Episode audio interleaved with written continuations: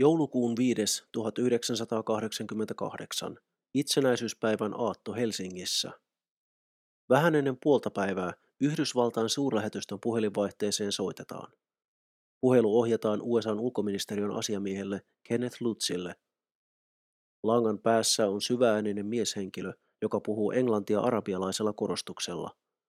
Hän kertoo Lutzille, että ennen vuoden loppua lennolle Frankfurtista Yhdysvaltoihin salakuljetetaan pommi pahaa aavistamattoman suomalaisnaisen mukana. Iskun takana on terroristijärjestö Abu Nidal. Soittajan mukaan Hämeenlinnassa asuva Israelin arabi Jassan saa pian pommilähetyksen Abdullah-nimiseltä mieheltä Frankfurtista. Jassan ja Abdullah kuuluvat molemmat Abu Nidal-järjestöön. Iskun on suunnitellut mies, josta käytetään nimeä Mr. Saloranta. Tarina on monimutkainen ja nimettömäksi jäävän soittajan englannin taito puutteellinen. Lutsi tekee muistiinpanoja, mutta ei tallenna puhelua ääninauhalle. Hän pyytää soittajaa toistamaan sanansa useaan kertaan. Lutsin mukaan soittajan viesti tarkentuu puhelun aikana. Isku tulee tapahtumaan seuraavan kahden viikon aikana. Puhelu päättyy ja Lutsi tarkastelee muistiinpanojaan. Perättömät vihjeet, nimettömät uhkaukset ja pilailusoitot olivat jo tuolloin arkipäivää USAn edustustoille eri puolilla maailmaa. Mutta eräät seikat puhelussa herättävät levottomuutta. Puoli vuotta aiemmin, kesäkuun kolmantena päivänä 1988, Yhdysvaltain laivaston ohjusristeilijä USS Vincennes ampui erehdyksessä alas iranilaisen matkustajakoneen Persianlahdella. Koneen kaikki 290 matkustajaa ja miehistön jäsentä kuolivat. Tapaus nostatti vihaa amerikkalaisia kohtaan Lähi-idässä ja erityisesti Iranissa. Terroriuhka on siis todellinen. Saman vuoden elokuussa Frankfurtissa paljastui terroristisolu, joka suunnitteli lentokoneiden tuhoamista valtameren yllä räjähteillä täytettyjen kasettisoittimien avulla. Kiinni jääneillä miehillä oli yhteyksiä Iraniin.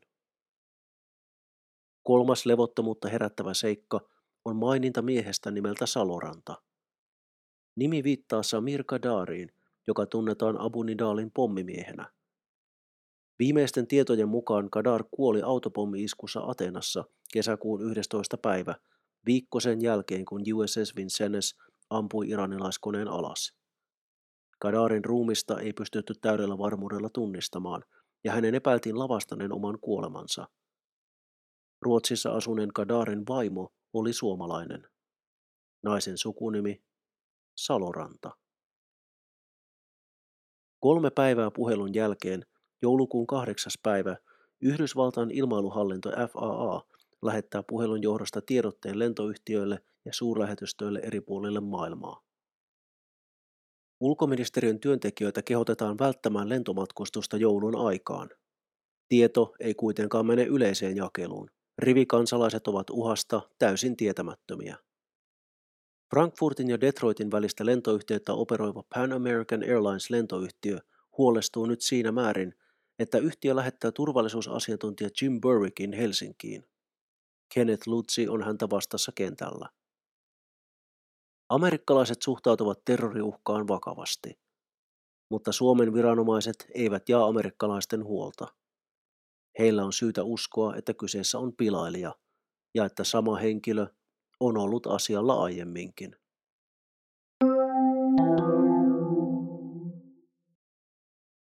Tammikuussa 1988 Israelin suurlähetystö Helsingissä sai samantyyppisen puhelun. Arabialaisella murteella englantia puhunut mies syytti Hämeenlinnassa asuvaa Jassania yrityksestä räjäyttää El Al-lentoyhtiön kone matkalla Kööpenhaminasta Tel Aviviin. Soittajan mukaan iskussa olisi apuna suomalainen naishenkilö. Soittaja antoi lähetystölle Jassanin osoitteen ja puhelinnumeron Hämeenlinnassa. Israelin lähetystö otti yhteyttä suojelupoliisiin, joka alkoi selvittää tapausta. Kävi ilmi, että soittajan kuvasta vastaava mies todella asui Hämeenlinnassa.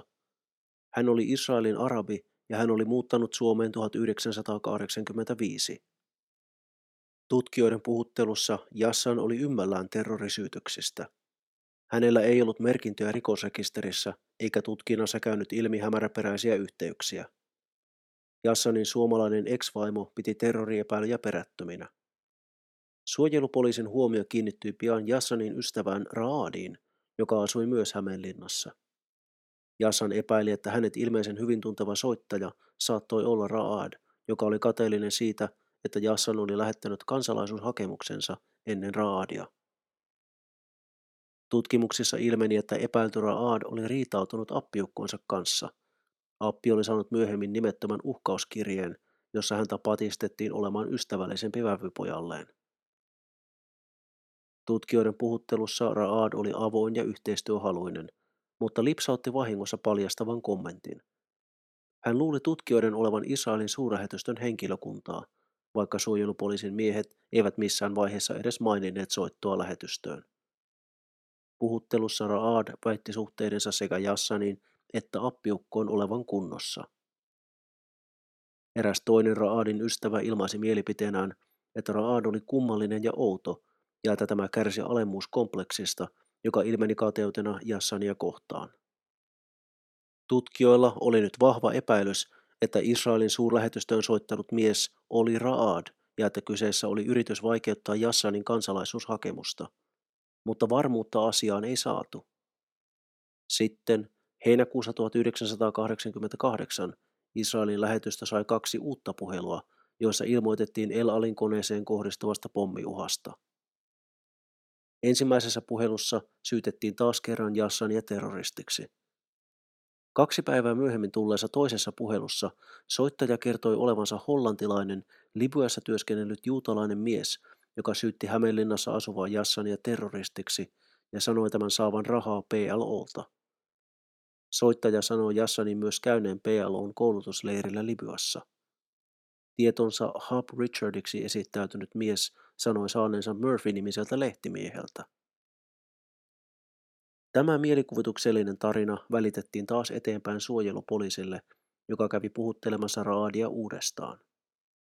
Raad kiisti olevansa puhelujen takana, mutta tällä kertaa hän haukkui ystävänsä Jassan ja kovin sanoin.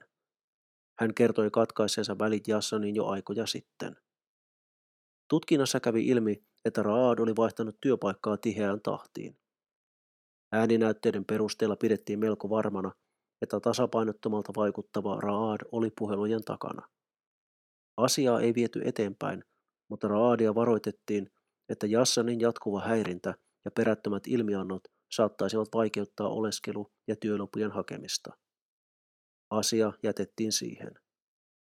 Kun Jim Berwick sitten saapuu joulukuussa 1988 ottamaan selvää Yhdysvaltain suurlähetystön tulleesta puhelusta, Suojelupoliisi esittelee hänelle aiempia soittoja koskevat tietonsa. Supo on vakuuttunut, että kyse oli jälleen kerran Raadin pilanteosta. Jim Berwick palaa Lontooseen, vakuuttuneena, että suojelupoliisi on tilanteen tasalla. Mutta Frankfurtin terrorisolun paljastuminen lokakuussa 1988 on edelleen Berwickin mielessä. Hän määrää kaikki Panamin suomalaiset naismatkustajat tarkastettavaksi Frankfurtin kentällä.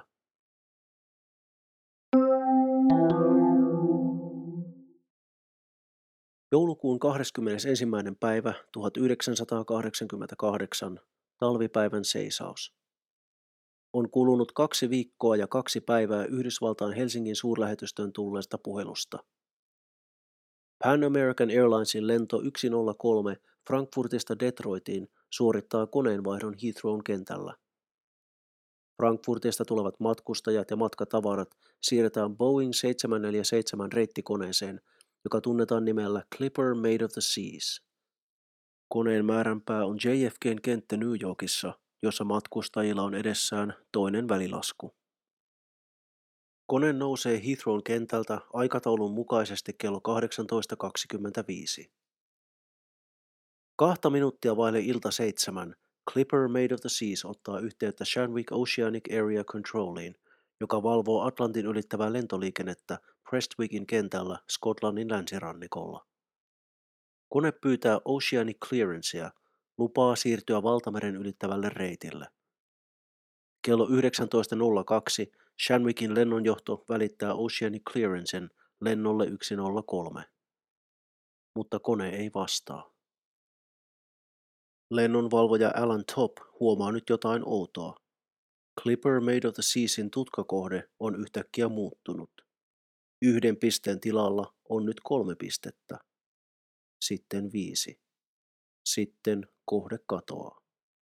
Pian tulee tieto, että British Airwaysin pilotti näkee valtavan tulipalon maassa. Pieni Lockerbien kylä sijaitsee noin 20 kilometriä Skotlannin ja Englannin rajalta pohjoiseen. Joulukuun 21. päivän koleassa iltahämärässä kylä on rauhallinen ja hiljainen. Noin minuutti sen jälkeen, kun lennonvalvonta menetti yhteyden Boeing 747, valtava räjähdys ravistelee Lockerbieta. Yksi toisensa jälkeen lentokoneen osat satavat eri puolille kylää ja sen lähialueita. Yksi koneen osa putoaa keskelle Sherwood Crescentin asuinaluetta. Valtava tulipallo nousee kylän ylle. Osa asukkaista luulee, että läheisessä Chapel Crossin ydinvoimalassa on tapahtunut onnettomuus. Kaikkiaan 270 ihmistä kuolee, mukaan luettuna kaikki lennon matkustajat ja miehistön jäsenet sekä 11 Lockerbien asukasta. Myöhemmissä tutkimuksissa käy ilmi, että koneen tavaratilassa räjähti pommi, joka repi valtavan reijän Clipper Made of the Seasin kylkeen 9 kilometrin korkeudessa. Kone hajosi kappaleiksi ilmassa ja rungon osat levisivät laajalle alueelle. Valtaosa koneen palasista putosi Lockerbien kylään, aiheuttaen hirvittävää tuhoa. Koneen tuhonnut pommi oli piilotettu kasettisoittimeen.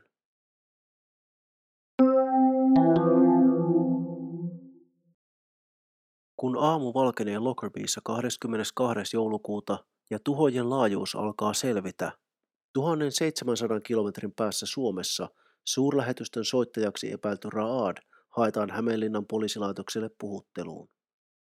Raad kiistää tietävänsä mitään puheluista, saati sitten Lockerbin murhenäytelmästä. Helsingin soittajan antama kahden viikon varoaika heitti vain muutamalla päivällä. Tutkimusten aikana käy vielä ilmi, että vuonna 1987 Palestiinan vapautusjärjestön PLOn Helsingin toimitiloihin tuli kuusi outoa puhelua, joiden tekijäksi epäillään nyt Raadia. Sekä PLOn että Israelin lähetystön edustajat olivat ääninäytteiden perusteella varmoja, että soittaja oli Raad. Aihetodisteiden valossa Raadia ei voida asettaa syytteeseen perättömästä ilmiannosta, mutta suojelupoliisi pitää puheluasiaa selvitettynä. Lockerbien osalta tapaus vaikuttaa yhtä lailla selvältä. Jassonilla ei ole tapauksen kanssa mitään tekemistä. Hän on todistettavasti oleskellut Suomessa vuodesta 1985 asti ja viettänyt rauhallista elämää. Yhdysvaltain lähetystöön soittanut henkilö oli jossain määrin perillä kansainvälisen terrorismin toimintatavoista, mutta soittajalla ei ollut saatavilla olevia lehtitietoja syvempää tuntemusta asian tiimoilta. Lockerbin tapahtumista huolimatta suojelupoliisi pysyy kannassaan, että puhelut olivat kiusantekoa, joka ei liity rikokseen millään tavoin. Lockerbin iskua tutkineet viranomaistahot ovat samaa mieltä. Kyseessä on yhteensattuma. Mutta Helsingin puhelu nousee silti otsikoihin. Federal Aviation Administrationin lentoyhtiölle välittämä varoitusviesti tulee pian julkisuuteen ja viranomaisia syytetään ihmishenkien vaarantamisesta. Asiaa pahentaa, että ulkoministeriön työntekijöitä varoitettiin matkustamasta joulun tienoilla, mutta Lockerbien uhrit olivat uhasta tietämättömiä. Lehdet Suomessa ja ulkomailla repivät Helsingin soitosta kohuotsikoita, ja Lockerbien tapauksesta vuosien aikana kirjoitetuissa kirjoissa kehitellään erilaisia salaliittoteorioita Abu Nidalin Mr. Salorannan yhteydestä suomalaisiin rikoskumppaneihin. Virallisissa tutkimuksissa ilmenee, että pommi laitettiin matkaan alun perin Maltalla. Laukun lähtöselvitykseen vieneen miesmatkustajan oli määrä nousta Frankfurtissa lennolle 103. Matkustaja ei itse noussut koneeseen. Kun Frankfurtin kentällä sitten seulottiin matkustajien seasta Suomen passilla matkustavia naishenkilöitä, Maltalta tullut matkalaukku pakattiin kaikessa rauhassa jatkolennolle Heathrowlle ja sitä myötä New Yorkiin. Laukku läpivalaistiin lähtökentällä ja myöhemmin uudestaan Frankfurtissa. Kasettisoitin ei herättänyt turvatarkastajien huomiota. Mikään mahti maailmassa ei enää voinut pysäyttää Yhdysvaltain siihen astisen historian pahinta terrori-iskua. Vuosia myöhemmin Lockerbien iskuista syytettiin Libyan tiedustelupalvelun entistä upseeria Abdelbasid Ali Mohammed al-Megrahia. Abu Nidalin ja iranilaisten sijaan hänen sanottiin toimineen Libyan entisen diktaattorin Muammar Gaddafin käskystä. Al-Megrahi tuomittiin elinkautiseen vankeuteen terroriiskusta tammikuussa 2001. Skotlannin hallitus vapautti Al-Megrahin inhimillisten syiden nojalla vuonna 2009. Al-Megrahi sairasti parantumatonta eturauhassyöpää. Hän kuoli kotimaassaan Libyassa vuonna 2012 Gaddafin hallinnon jo kukistuttua, vakuutellen syyttömyyttään loppuun asti. Useat riippumattomat tahot ovat myöhemmin kritisoineet Almegrahin tuomiota. Syyllisiksi on epäilty niin Iranin tiedustelupalvelua kuin Euroopassa toimineita radikaaleja palestinalaistahoja. Eikä tämäkään salaliitto olisi täydellinen, elleivät epäiltyjen listaa täydentäisi Mossad ja CIA. Suojelupoliisi seisoo yhä perustelluin syin tutkimustensa takana. Kuka tahansa Lockerbin iskun sitten tekikin, hän tuskin paljasti aikeitaan hämeenlinnalaiselle miehelle, jolla oli ilmiselviä vaikeuksia pitää suutaan kiinni.